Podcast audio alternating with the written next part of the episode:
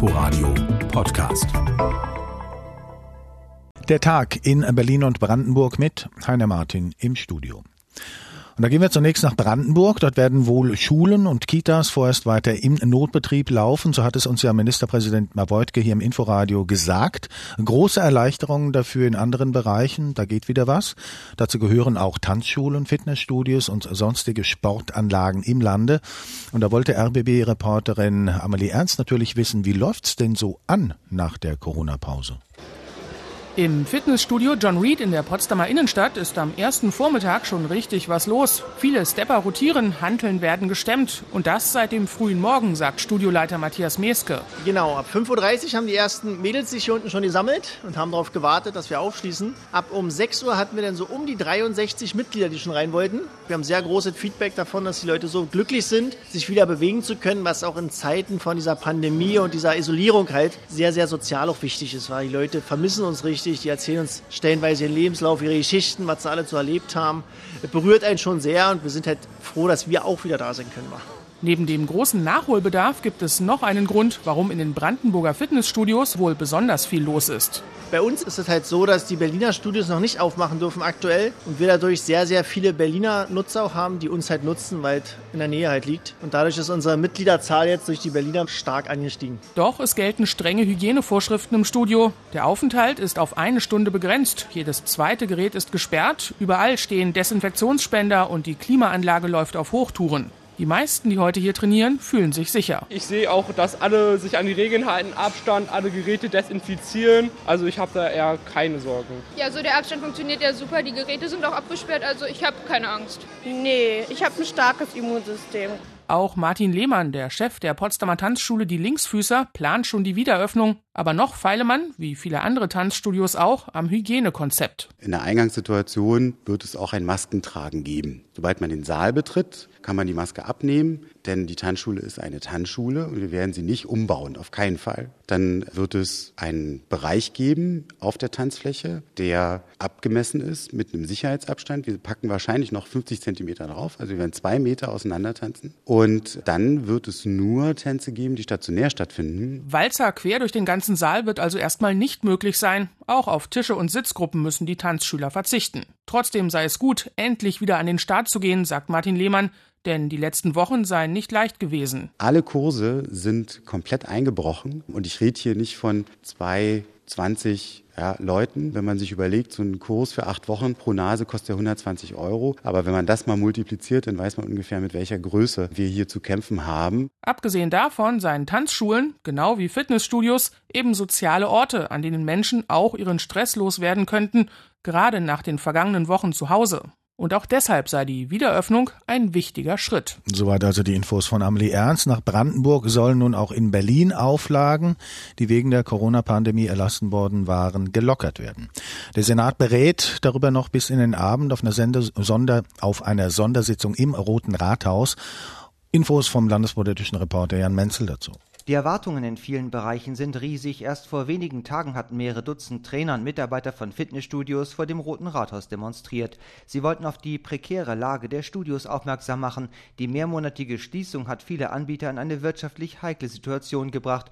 Der Senat will nun den Betrieb unter Auflagen noch im Juni wieder möglich machen. Auf eine Öffnungsperspektive hoffen auch Kneipiers, Kino- und Theaterbetreiber. Denkbar wäre beispielsweise, dass große Säle für eine bestimmte Anzahl von Gästen wieder öffnen. Eine solche Regelung hat Brandenburg erlassen. Speiselokale sind bereits seit Mitte des Monats wieder offen. Bei Kneipen ist der Senat bislang zurückhaltender, auch weil befürchtet wird, dass Alkohol viele Menschen dazu verleitet, den Mindestabstand nicht mehr einzuhalten. Der regierende Bürgermeister Müller hat angekündigt, dass der Senat Lockerungen im Freizeit- und Bildungsbereich ermöglichen werde. Müller betonte zugleich, dass für ihn der Gesundheitsschutz weiter an erster Stelle stehe. Schon länger angekündigt ist, dass die Obergrenze von derzeit 100 Teilnehmern bei Demonstrationen zurückgenommen werden werden soll. Voraussichtlich am 4. Juni wird es soweit sein. Der Senat muss sich zudem mit dem jüngsten Urteil des Berliner Verfassungsgerichtshofs beschäftigen. Die obersten Landesrichter hatten die Bußgelder bei Verstößen gegen die Corona-Auflagen zum Teil für unzulässig erklärt. Deutlich abgegrenzt hatte sich der regierende Bürgermeister vom Kurs des Thüringer Ministerpräsidenten Ramelow, der für sein Bundesland eine weitgehende Abkehr von den Beschränkungen angekündigt hatte. Der Berliner Senat will dagegen Schritt für Schritt vorgehen und stufenweise Auflagen lockern. Das waren Infos von Jan Menzel. Nochmal nach Brandenburg. An den Schulen findet der Unterricht ja noch recht ausgedünnt statt, aber Schulfeiern sind wieder möglich. Allerdings gibt es auch dort Einschränkungen. Unter freiem Himmel sind Schulfeste mit bis zu 150 Personen erlaubt, in Räumen mit maximal 75. Ja, was heißt das nun für Sommerfeste, Abschlussfeste, Abibälle? Unser Brandenburger Reporter Oliver Schosch hat sich genau dazu mal umgehört bei Schülern und Schulleitern. Leandra und Pierre sind 15 und 16 Jahre alt und sitzen mit zwei Schulfreundinnen auf Decken auf der Wiese zwischen dem Potsdamer Hauptbahnhof und dem Stadtschloss.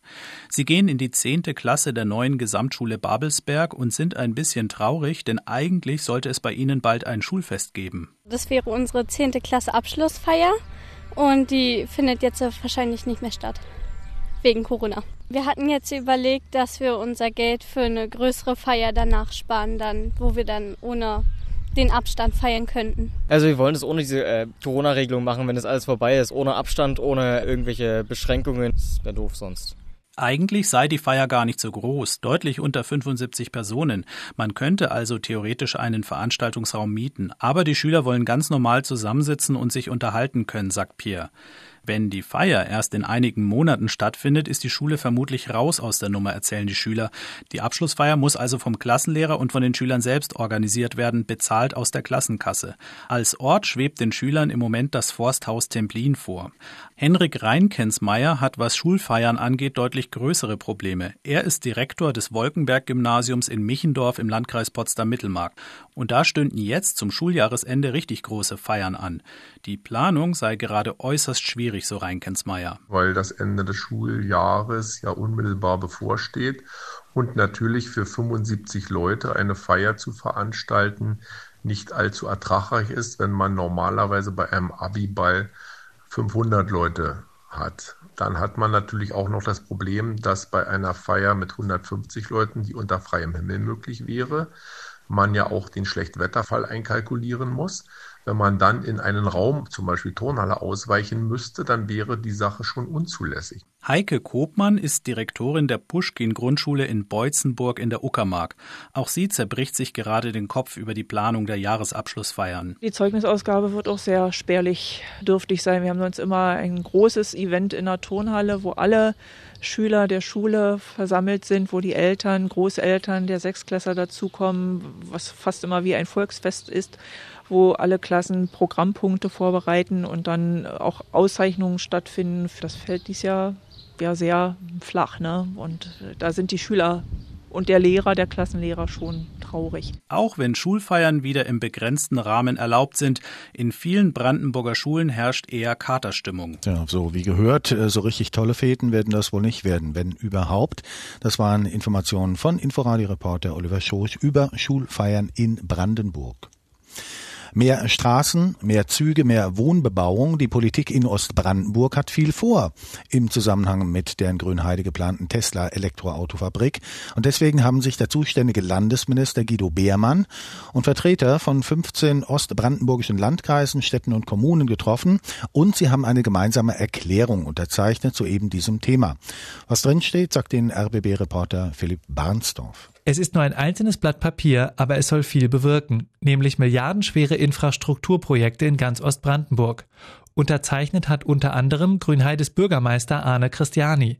Er weiß auch schon, was seine Gemeinde braucht. Das ist die andere Taktung des RE. Die ist ja schon angekündigt für den Fahrplanwechsel. Aber es muss natürlich eine zusätzliche Autobahnauffahrt geschaffen werden. Es müssen Landesstraßen erweitert werden, wie die L38 im Bereich des GVZ und Tesla.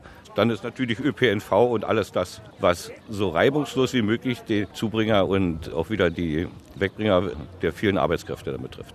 Christian Rieke, Direktor des Amtes Scharmützelsee, hat ebenfalls unterschrieben. Für ihn sind noch andere Themen wichtig. Für uns steht natürlich die Frage im Raum, wie ist die Wohnbaupotenziale, wie sind die anzupassen, wie sieht es in der sozialen Infrastruktur aus und auf diese Fragen erwarten wir mit diesem Konzept Antworten. Christian Rieke wünscht sich, dass der Landesentwicklungsplan geändert wird, um mehr Wohnungsbau zu erlauben. Das fordert auch Rolf Lindemann, Landrat in Oderspree. Er drängt zur Eile. Wir haben natürlich sicherzustellen, dass am Tag des Produktionsbeginns, und der wird ja im Juli nächsten Jahres sein, dass dann ausreichend Wohnungen zur Verfügung stehen. Die Unterschriften sind jetzt also da von allen 15 ostbrandenburgischen Politikern und dem Infrastrukturminister des Landes.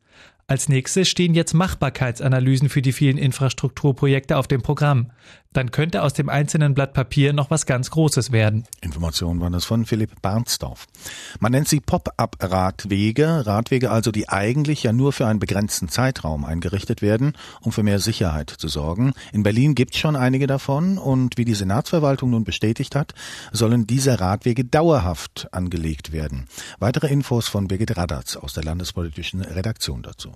Man wolle die temporären Radwege nicht erst abbauen, um sie dann wieder neu zu errichten, erklärte ein Senatssprecher. In Berlin verteilen sich die Wege mittlerweile auf über zehn Kilometern noch sind sie mit gelben Markierungen und Baustellenpollern versehen. Um sie dauerhaft einzurichten, braucht es eine weiße Markierung. Da, wo es geht, können zusätzlich feststehende Poller errichtet werden. Ob das bereits kommende Woche für alle Wege der Fall ist, bleibt fraglich. Die Genehmigung durch den Senat befindet sich in der finalen Abstimmung, so der Sprecher der Verkehrssenatorin. Die Wege waren aber bereits an Stellen errichtet worden, an denen sowieso ein Radweg entstehen sollte, heißt es aus den Bezirken. Für die bis zu zwei Meter breiten Pop-up-Radwege wurden Autospuren verkleinert oder ganz weggenommen. Dadurch wird meist auch Platz für Fußgänger auf den Gehwegen geschaffen. Die FDP-Fraktion im Abgeordnetenhaus will durch den wissenschaftlichen Parlamentsdienst prüfen lassen, ob die Radwege rechtens sind. Die Senatsverwaltung begründet die temporäre Errichtung mit der Straßenverkehrsordnung und der Gefahr durch die Corona-Pandemie. Mehr Menschen seien in der letzten Zeit aus Angst vor einer Ansteckung in den öffentlichen Verkehrsmitteln auf das Rad umgestiegen. Informationen waren dies von Birgit Radatz aus der landespolitischen Redaktion und soweit der Tag in Berlin und Brandenburg mit Heiner Martin im Studio. Das Ganze kann man nachhören auf inforadio.de. Inforadio Podcast.